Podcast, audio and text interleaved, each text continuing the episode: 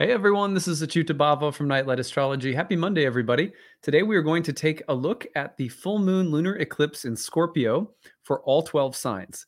Now, this eclipse came through last night, early into this morning, um, Monday, May 16th. And what we're going to do today is talk a little bit about the signature of this eclipse, kind of remind us of the where we've been and where we're going of this moon cycle overall, and then we are going to take this eclipse through all 12 signs, uh, which you can apply through, you know, you could look at it for, through your the lens of your rising sign or your sun sign. I always recommend your rising sign because that horoscope will be aligned with the actual positions of your birth chart from the whole sign house point of view, which is what I use in my practice as a Hellenistic astrologer. Okay, well, before we dive into that, don't forget to like and subscribe, share your comments in the comment section. All of that really helps the channel to grow. So please do that. Don't forget that you can always find a transcript of my daily talks, uh, transcripts on my website, nightlightastrology.com. The new class, Ancient Astrology for the Modern Mystic, starts on June 5th. It is um, getting closer every day. I'm really excited. You can check it out on my website, which is nightlightastrology.com go to the courses page, click on the first year courses. You scroll down, you're going to see everything the course includes. There's an FAQ section. Also, last Friday, I hosted four alumni plus one of my main staffers, Delia, she's my personal assistant and one of the leaders of the program and lead sort of like a lead staff member of my programs. And we interviewed four of recent graduates from the first year program. So if you want to hear directly from students and what their experience was like, go back to Friday and check out the live Jupiter and Aries readings plus alumni Q&A video um, because there's a lot there that might help you answer questions that you have. Um, the course is uh, starts starts coming up on Sundays starting June 5th, like we said, and it meets from noon Eastern time until about 2:30 uh, Eastern time. It's generally about a two and a half hour long class. Sometimes we go up to three, sometimes as little as two. All of the classes are recorded if you can't make them live and contained on a website you have perpetual access to. You can download everything. You can always log in and um, look back over things if you don't want to download it. Uh, so you can take the class at your own pace. There are 12 guest lectures outside of class. There's about eight breakout study sessions led by our tutoring staff. We also have tutoring staff that man a forum discussion all year round. So you you ask a question, it's going to be answered within one day. Um, and you can email me with questions anytime throughout the course. So it is a great program, great for people who want to really take a deep dive into ancient astrology, maybe start a practice of your own, or just take your study and love of astrology to the next level. If you look at the bottom, you'll find the payment options. The early bird payment saves you $500. So be sure to take advantage of that. Uh, you can use that up until the uh, week that class starts. After which point, if you sign up after that, then the payment plan is the, the full price, and that's the only one that's available at that point. Payment plan is nice if you want to stretch it out over 12 months. so that's available for you as well. And then be sure to check out need based tuition. Um, this is for people who, you know, based on a an, an accurate and totally honest accounting of what whatever your budget is, you want to take this astrology class, but you're on a fixed income and this is you can't afford the full price, then check that out. Apply, tell us your situation. We'll see what we can do. We have a limited amount of those available. We still have some left, so be sure to uh, sign up for that if you want. Um, that's also something we offer so that you know people who are single parents or you know maybe on disability or whatever the case may be can we make sure no one's ever priced out. So anyway, um, really excited now. It's coming down to it. Uh, don't forget that the year two and horary classes start June 11th and 12th. In case you are interested in joining those classes as well, you have to be currently enrolled in my first year program or have completed it to join those classes. Or for horary, you at least need to have a background in traditional astrology. Any questions about any of that, feel free to email us info at nightlightastrology.com. Um, Delia, myself, Michelle, some of our staff will be glad to answer your questions. so, I'm really excited to dig into eclipse horoscopes today. Um, let's we're going to refresh on you know what's been going on. First of all, remember that May 15th, the sun is squaring Saturn, and on the same day, the 15th into the 16th, there's a lunar eclipse in Scorpio. So let's go back through that. May 15th, the sun squares Saturn, and then the evening of the 15th into early morning on the 16th, depending on where you live, uh, is the lunar eclipse in Scorpio. Let's take a look at it on the real time clock before we actually get into the horoscopes today. Um, so here you will see, let me bring up my Epic pen. So you'll see right here that the this is Sunday, May 15th. The lunar eclipse in Scorpio is forming. And once it reaches about 24 degrees, that's when it is exact. And that's late on the 15th into the 16th. At the same time, notice that Saturn is squaring the sun. So that is a real conflagration of planetary energies at the same time. It's a very dynamic transit in terms of, okay, look, we've got, you know, it's a T square basically between a lunar eclipse in Scorpio, the sun in uh, Taurus, excuse me, and Saturn in Aquarius. This is also activating the um, the Uranus Saturn square, which is going to come back by the fall of this year. So we are encountering something that is it's also a reflect the cycle reflects the Saturn Uranus square in an interesting way. Why is that? Because if we go back to the beginning of this cycle, you might remember on April 30th, we had a solar eclipse in Taurus. We did some horoscopes for those as well. And the solar eclipse in Taurus fell very close with into a conjunction with Uranus. It was applying and moving into the conjunction with Uranus at the start of that moon cycle. So it's very Uranian eclipse. And then we have the full moon lunar eclipse. It's very Saturnine. So you've got the start, which is Uranian, and the finish, which is Saturnine, kind of an expansion contraction energy or the excitement of new life and the desire to break the mold, followed by this kind of roadblock and gut check that happens here at the full moon. And we explored that at length last week. So I invite you to go back into last week's videos to look over some of what we were saying about the sun and Saturn alongside of the lunar eclipse in Scorpio. Go back and watch that video. It's going to give you a lot more information um, that I'm not going to go back over today. But this is just kind of, again, just sort of a recap so that you have a sense of the background of this eclipse. For most of us, the cycle starts off with this promise, this kind of revolutionary promise, but it ends up by the full moon feeling like there's this kind of like, oh, wow, that was not where I was expecting this was going to go. Then by the end of the cycle, Mars and Jupiter come back together in Aries, and it's like, you know, it's the fire's getting lit again. And the next new moon cycle should really show a lot of development and growth. Okay, so what we're going to do now is I have some thoughts for all 12 rising signs, just some key phrases and thoughts that I have for each of them based on the whole sign house position that the Scorpio eclipse falls in. Now, you can listen to these based on your sun or your rising sign. Um, I, again, I always recommend rising because that's going to align with the whole sign house version of your birth chart, and then the house is the most accurate. That's assuming you use a whole sign house version of your chart. If you don't, it may not be as accurate. And, and I think that's probably why a lot of people end up thinking the sun sign, excuse me, the sun sign is more accurate. Really, I um I I personally, because I use whole sign houses all the time, it sort of behooves me to look at the ascendant anyway. But let you guys be the judge of that. So let's go ahead and put the chart up on the screen. Swallowed water down the wrong tube. All right. so we're going to start with Aries, and I'm going to put up some key thoughts for each sign. We're going to start off with Aries, and we're going to talk about Aries experiencing the lunar eclipse in the eighth house.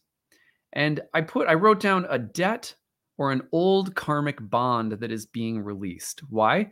Because this eclipses have nine to 18 years worth of cycles behind them. These are capturing eclipses and full moons and new moons that have been falling in Scorpio uh, and Taurus going back 18 years. It's kind of it cap it encapsulates a whole 18 year cycle of um, uh, new and full moons and eventually eclipses falling back in the same signs. In the eighth house, a place that is associated with debt and bondage, both the positive kind and the negative kind. Let's not assume that bondage is always negative. In many cases, the things we are bonded to are very good, and sometimes it's bondage in a negative sense. But this is about a bond being released or transformed, maybe a debt being released or transformed, or maybe a new bond being formed, but likely because an old one is being let go of somehow. So that is the key phrase or idea that I have for you right now if you're in Aries. This is what I want you to watch for, and not just now, but in the next, say, two months. Oftentimes with eclipses, you don't really see the result of the eclipse right away. Okay, let's go on to put Taurus on the ascendant. when we put Taurus on the ascendant, that same energy is going to uh, fall into the seventh house. The seventh house being a place of pleasure and love, or oftentimes it's associated with relationships. The seventh house by Indian astrologers called the seventh house Kama, which is associated with pleasure as in the Kama Sutra. But if you are a Taurus rising, then you're talking about a moment of releasing and completion in relationships. Very similar to the eighth house, this eclipse points to the house of the setting sun, and a lunar eclipse in Scorpio being the culmination of something that is releasing and completing, probably around key relationships in your life.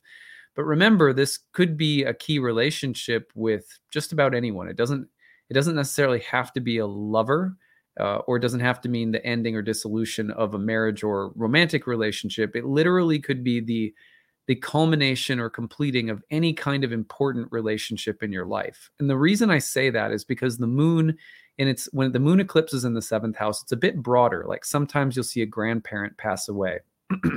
sometimes you will see the end of a meaningful relationship that you've done uh, you've had in business with someone for a long time um, but it's a transformation and a releasing and completing of a key relationship or Uh, the change of the nature of a relationship those are the main things that come to my mind for you right now if you're a taurus rising or taurus sun and going to gemini we're looking at now taking this energy of the eclipse and putting into the sixth house, which was called the joy of Mars. The house is called Mala Fortuna, which meant bad fortune. It's a place of stressors and work. It's a place of sacrifice and service. Honestly, many times lunar eclipses in this house tend to be those eclipses that bring mental, emotional, or physical breakdowns a moment that requires great sacrifice or compromise, uh, that where there are great demanding stressors or pressures, conflicts that come to the surface seeking resolution. At the same time, this full moon suggests the completion of something.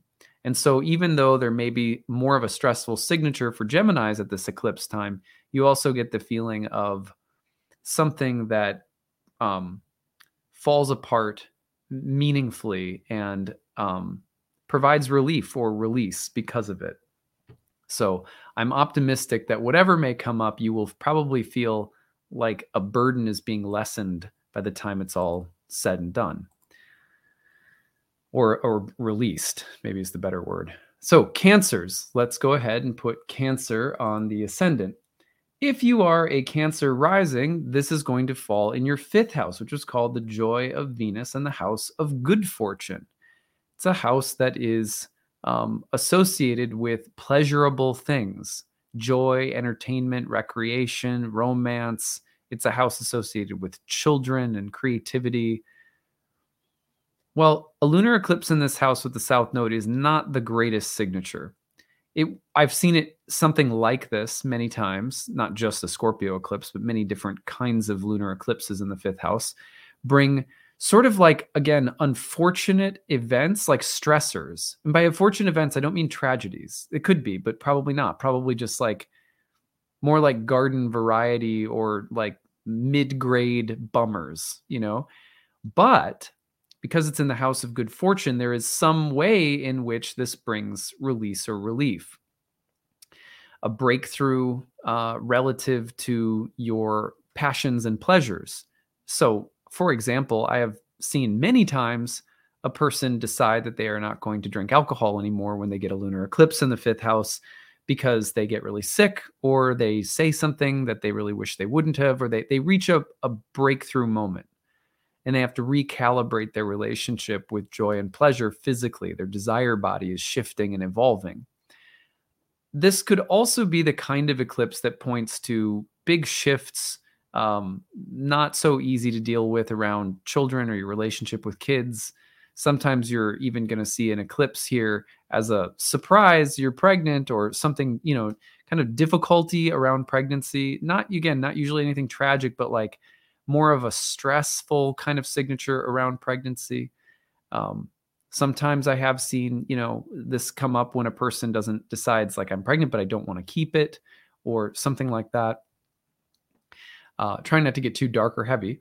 But the other thing would be some release of passion such that, you know, a, a creative pathway is being created, a pathway for creative self expression, but it's hard fought through some kind of emotional catharsis. I look at those kinds of signatures in the fifth for this one as well. All right, let's go along to Leo. Now, if we're putting Leo on the ascendant, then the eclipse falls into the whole sign fourth house. This would be about an, a long old cycle of ancestral karma that's currently blossoming. So you think of home, you think of family, you think of parents, you think of changes around uh, the health of family members. You think of moving or relocating. You think of having to um, say goodbye to someone because they're passing in the family. I mean, it can be a little bit like like hard endings around home family karma. Also, anything that's shifting or changing about your emotional roots, your emotional sense of rootedness or security, and some upheaval that may ultimately provide you with more security. But first, you have to sort of walk through the fire of a transformative experience. For example, moving out after dating someone who is emotionally unstable. They have created an environment in which you are, um, you know, not feeling yourself or you're feeling that kind of toxicity. And so you have to break up, and that's hard, and you have to move, and that's hard. But ultimately, there's greater stability as a result. So you could see something like that around the topic of emotional security or your rootedness in the world. All right. We're going to go ahead and move on to Virgo. So you put Virgo on the ascendant, and now we're looking at uh, this energy coming into the third house. Let me just highlight this really quick here.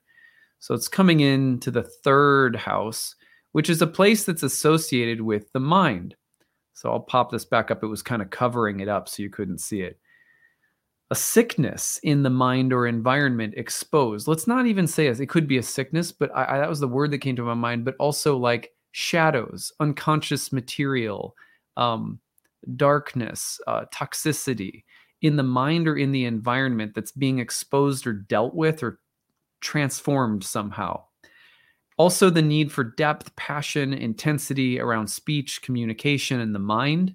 Like, this is an eclipse that's very good for going deep, thinking deep thoughts, investigating very deeply into something, and maybe as a result, discovering something that creates a positive change or shift uh, in you emotionally, but also mentally in, in, terms of the way you perceive and think and um, the way that you uh, rationally the, the, perhaps the way that you have been rationalizing something will change. You can't rationalize it any longer. Or perhaps as a result of some new understanding you're able to now feel like you have a better um, well, you're better equipped to deal with something. You have a better rationale with which to approach things. Um, so i like this for mind speech and transformation of the mind body connection, especially as it overflows into your environment. And that's also the kind of thing where influences, looking at positive or negative influences emotionally and physically in your life around you, around family, friends, the past, and, and looking at how those influences are affecting you positively or negatively and making changes based on what's cropping up. It's like something, it's like, it's like figuring out that you have mold in your house. Oh, wow, that sucks, but I'm glad because I, you know, we were all experiencing symptoms. That that mold could be I'm, I'm not trying to be rude, but that mold, that mold could be a person or a relationship or a job or but it's it's almost like something in the environment is going to be a tell It's gonna it's gonna give you a sign or a sense of the the change that you maybe need to make. All right, so that's for my Virgos out there. Let's look at Libra. So for Libra rising, we're taking the eclipse and we're now placing it into your second house. So I wrote a change around money and resources, income and expenditures. This would be the time where you might sell something, or you may decide to uh, close a business, or you could you could be looking at a cycle of investing or um, a cycle of, of you know looking at the ways in which you have spent your time or your money or your energy or your resources and realizing you know i'm draining it or I, I, haven't used the correct strategy or there's a better use of my time or my money or something like that and having to make a change. You could also look at this as there's a long cycle or history around money that's somehow coming full circle right now. And it's possible that that it has um, it's going to be uh, connected to other people. The reason I say that is remember that the first eclipse was in your eighth house. So for Libras who are creatures of Venus, you know, uh, uh, children of Venus, I should say, creatures of Venus. if you li- you're a Libra, you're actually from Venus. You're a creature that lives on Venus. If you're a Libra, you have Venus in the seventh right now in Aries.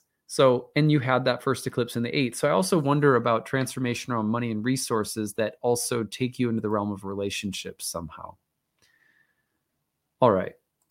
Now, for Scorpios, it's really funny because, you know, it's always interesting when you get to the sign that has the eclipse in their home house. These tend to be some of the more, you know, intense placements for eclipses because an eclipse is now being received on the level of the body this is the house of the body, the appearance, the physical disposition, and psychological attitude and disposition. So, this is the only house that was talked about as both your attitude, psychology, appearance, physicality, health, and vitality. It's it's kind of the the house that's just you.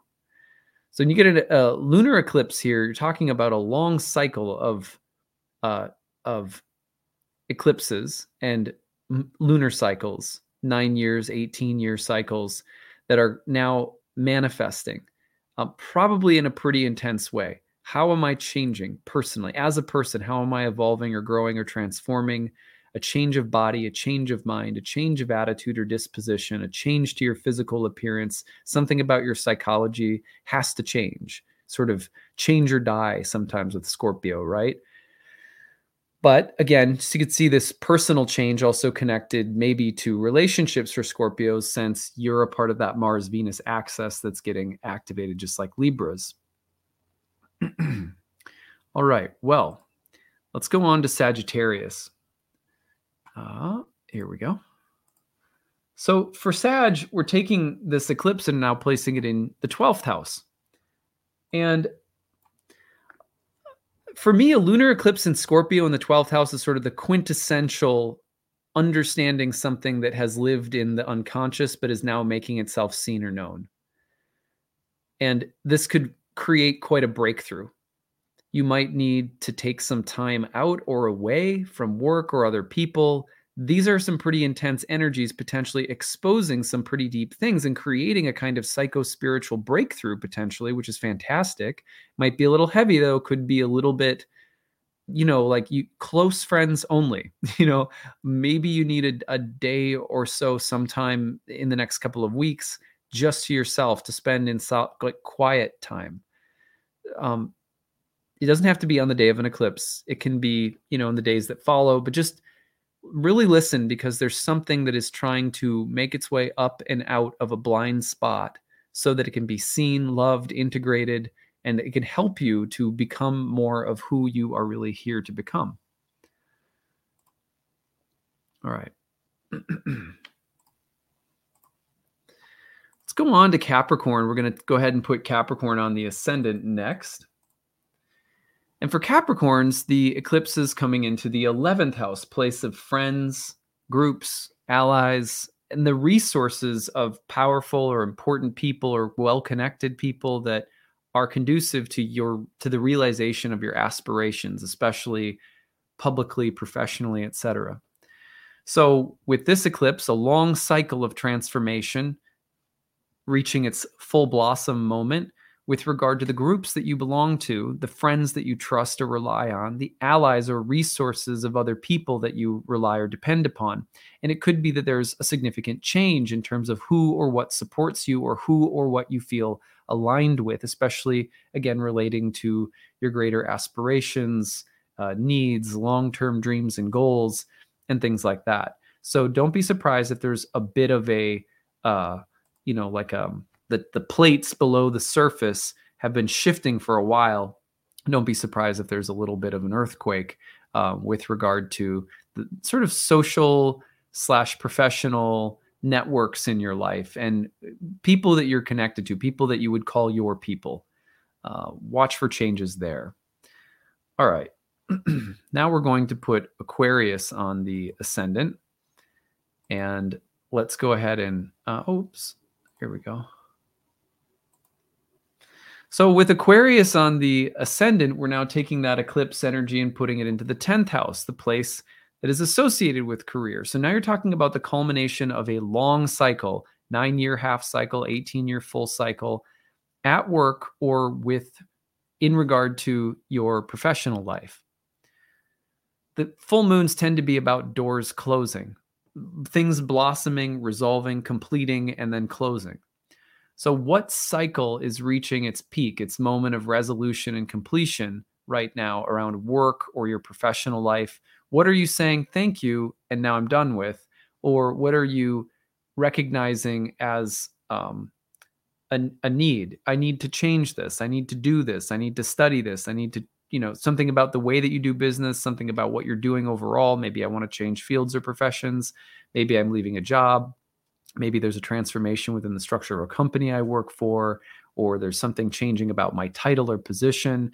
But this it has the feeling of a long season or cycle that's coming to fruition and also closing. And with a, you know, the moon in Scorpio is pretty intense. So it could be that it's not an entirely easy transition, but it is a necessary one.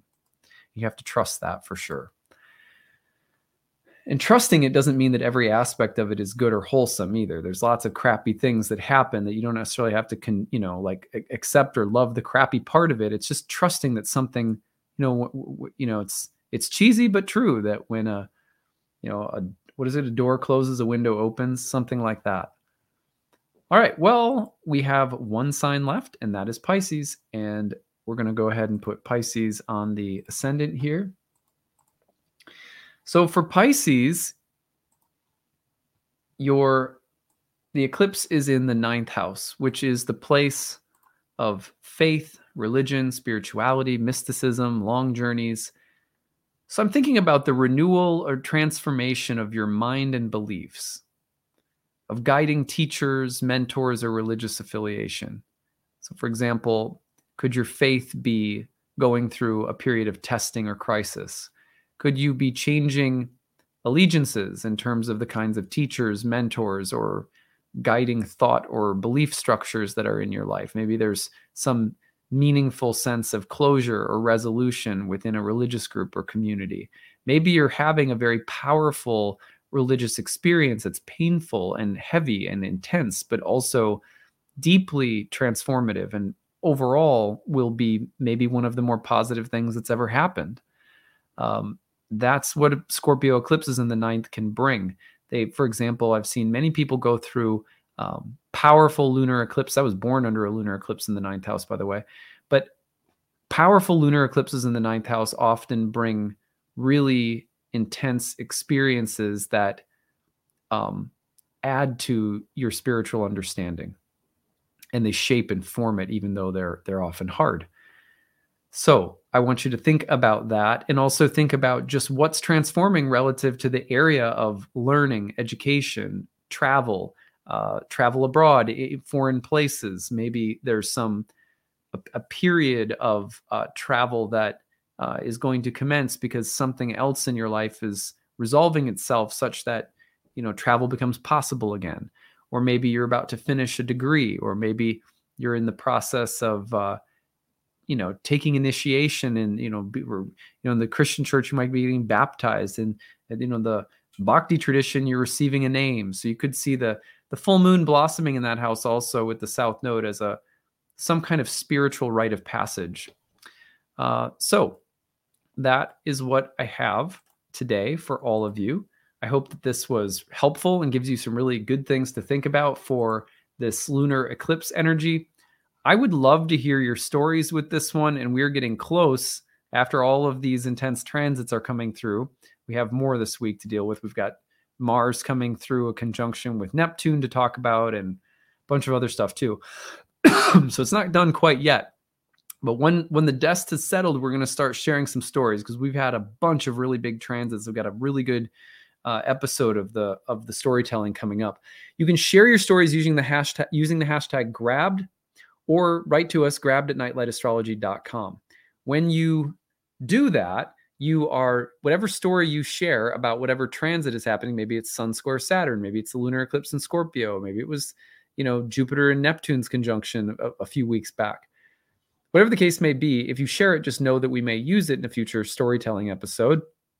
And so don't share anything that you don't want us repeating. But if you prefer to share your story uh, via email rather than in the chat box, you can just email us grabbed at nightlightastrology.com. The name for the planets in ancient astrology, but the Indian astrologers was gra- were grahas, which among other things means grabbers to grab. And that's part of what the planets do, um, especially if we are not living a reflective symbolic life, which we will be talking more about this week there's lots of good things to be meditating on this week with Mars coming into a conjunction with Neptune, with Mercury retrograde, moving backward through its retrograde into a sextile with Jupiter in Aries. Mars is going to change signs later on this month. So there's there's so much more to talk about with this the rest of this moon cycle like from the top of this moon cycle going down the hill to the next new moon. There is a lot still coming and the very end of the month you got Venus square Pluto. You've got Mars conjoining Jupiter in in Aries. So power packed at the very end of the month as well. All right. Well, that's what I've got for today. Thank you so much for tuning in. Don't forget, new class Ancient Astrology for the Modern Mystic starts on June 5th. You can check that out on my website, nightlightastrology.com. Be sure to check out the need based tuition option if you want to take one of my courses, but it is, uh, for whatever reason, you cannot afford it. All right, that's what I've got for today. I hope you guys have a good one. We'll see you again tomorrow. Bye, everyone.